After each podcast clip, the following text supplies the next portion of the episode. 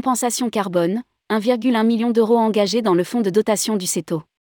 24 Théo se sont engagés dans Cétosphère. Pour aider ses adhérents à compenser leurs émissions carbone, le CETO a lancé Cétosphère, un fonds de dotation ouvert à tous et non obligatoire. 24 tours opérateurs se sont engagés pour un montant de dotation de 1,1 million d'euros pour l'année 2023.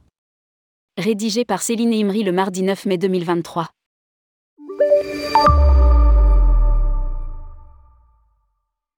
Le CETO a lancé Cétosphère, un fonds dotation pour aider les tours opérateurs à compenser leur empreinte carbone. Les membres du syndicat ont l'ambition de s'aligner sur les objectifs du GIEC. Soit 50% de réduction des émissions carbone en 2023 et 100% à l'horizon 2050. Ce projet, initié au Forum du CETO à Porto, est un outil qui s'appuie sur l'expertise du groupe Voyageurs du Monde et qui permet aux voyagistes d'investir de manière mutualisée dans des actions concrètes de reforestation à des conditions économiques intéressantes. Ce fonds est ouvert à tous les tours opérateurs adhérents qui le souhaitent. Explique Hervé Tilmont, secrétaire général du CETO. L'an dernier à Mandelieu lors du précédent forum, le CETO avait travaillé sur un objectif de 1 euro par passager ayant acheté un billet d'avion. Depuis le projet a évolué. Nous avions tâtonné sur la méthode l'an dernier, nous avons compris que les voyagistes souhaitaient avancer à des rythmes différents et pas de manière uniforme. Nous avons voulu proposer plusieurs portes d'entrée, soit en entrant dans le fonds de dotation dans le respect des objectifs 2030 et 2050, soit par des dotations en fonction d'un nombre de clients, soit par des objectifs fixés en interne à un rythme qui dépend de votre activité. Fonds de dotation Cétosphère, 24 TO engagés pour un montant d'1,1 million d'euros.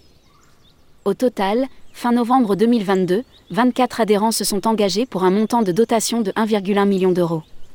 Ce montant sera appelé dans le courant 2023 et sera alloué à des actions très concrètes de reforestation.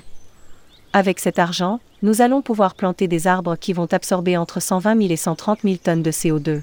La première année, le fonds va verser au fonds de dotation du groupe Voyageurs du Monde qui lui-même va reverser à un organisme, l'IVIOD qui œuvre sur des sujets qui concernent l'agroforesterie, la reforestation de mangroves précise Alain Capestan, directeur général délégué de Voyageurs du Monde qui ajoute. La fiscalité sur ce sujet est plutôt bienveillante puisque vous pourrez récupérer 60% du montant engagé sur vos impôts. Concrètement, chaque opérateur doit réaliser ses propres calculs et indiquer son niveau de compensation.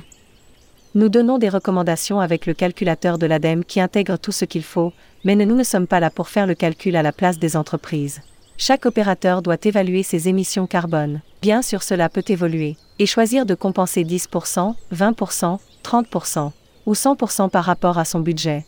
Il doit aussi assumer sa communication vis-à-vis de ses clients. Poursuit Alain Capestan qui recommande de bien faire attention aux mots choisis. Appel pour 2024. En effet, depuis le 1er janvier 2023, la loi climat et résilience oblige les entreprises à donner des gages lorsqu'elles s'engagent à la neutralité carbone.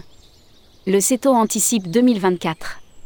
Hervé Tilmont lance d'or est déjà un appel pour les Théo qui seraient volontaires. Nous finalisons 2023 et nous allons ensuite demander quels sont ceux qui souhaitent participer au fonds de dotation l'an prochain de manière assez formelle. D'ici septembre, les opérateurs intéressés devront faire connaître leur niveau d'engagement pour l'an prochain. Publié par Céline Imri. Rédactrice en chef, tourmag.com.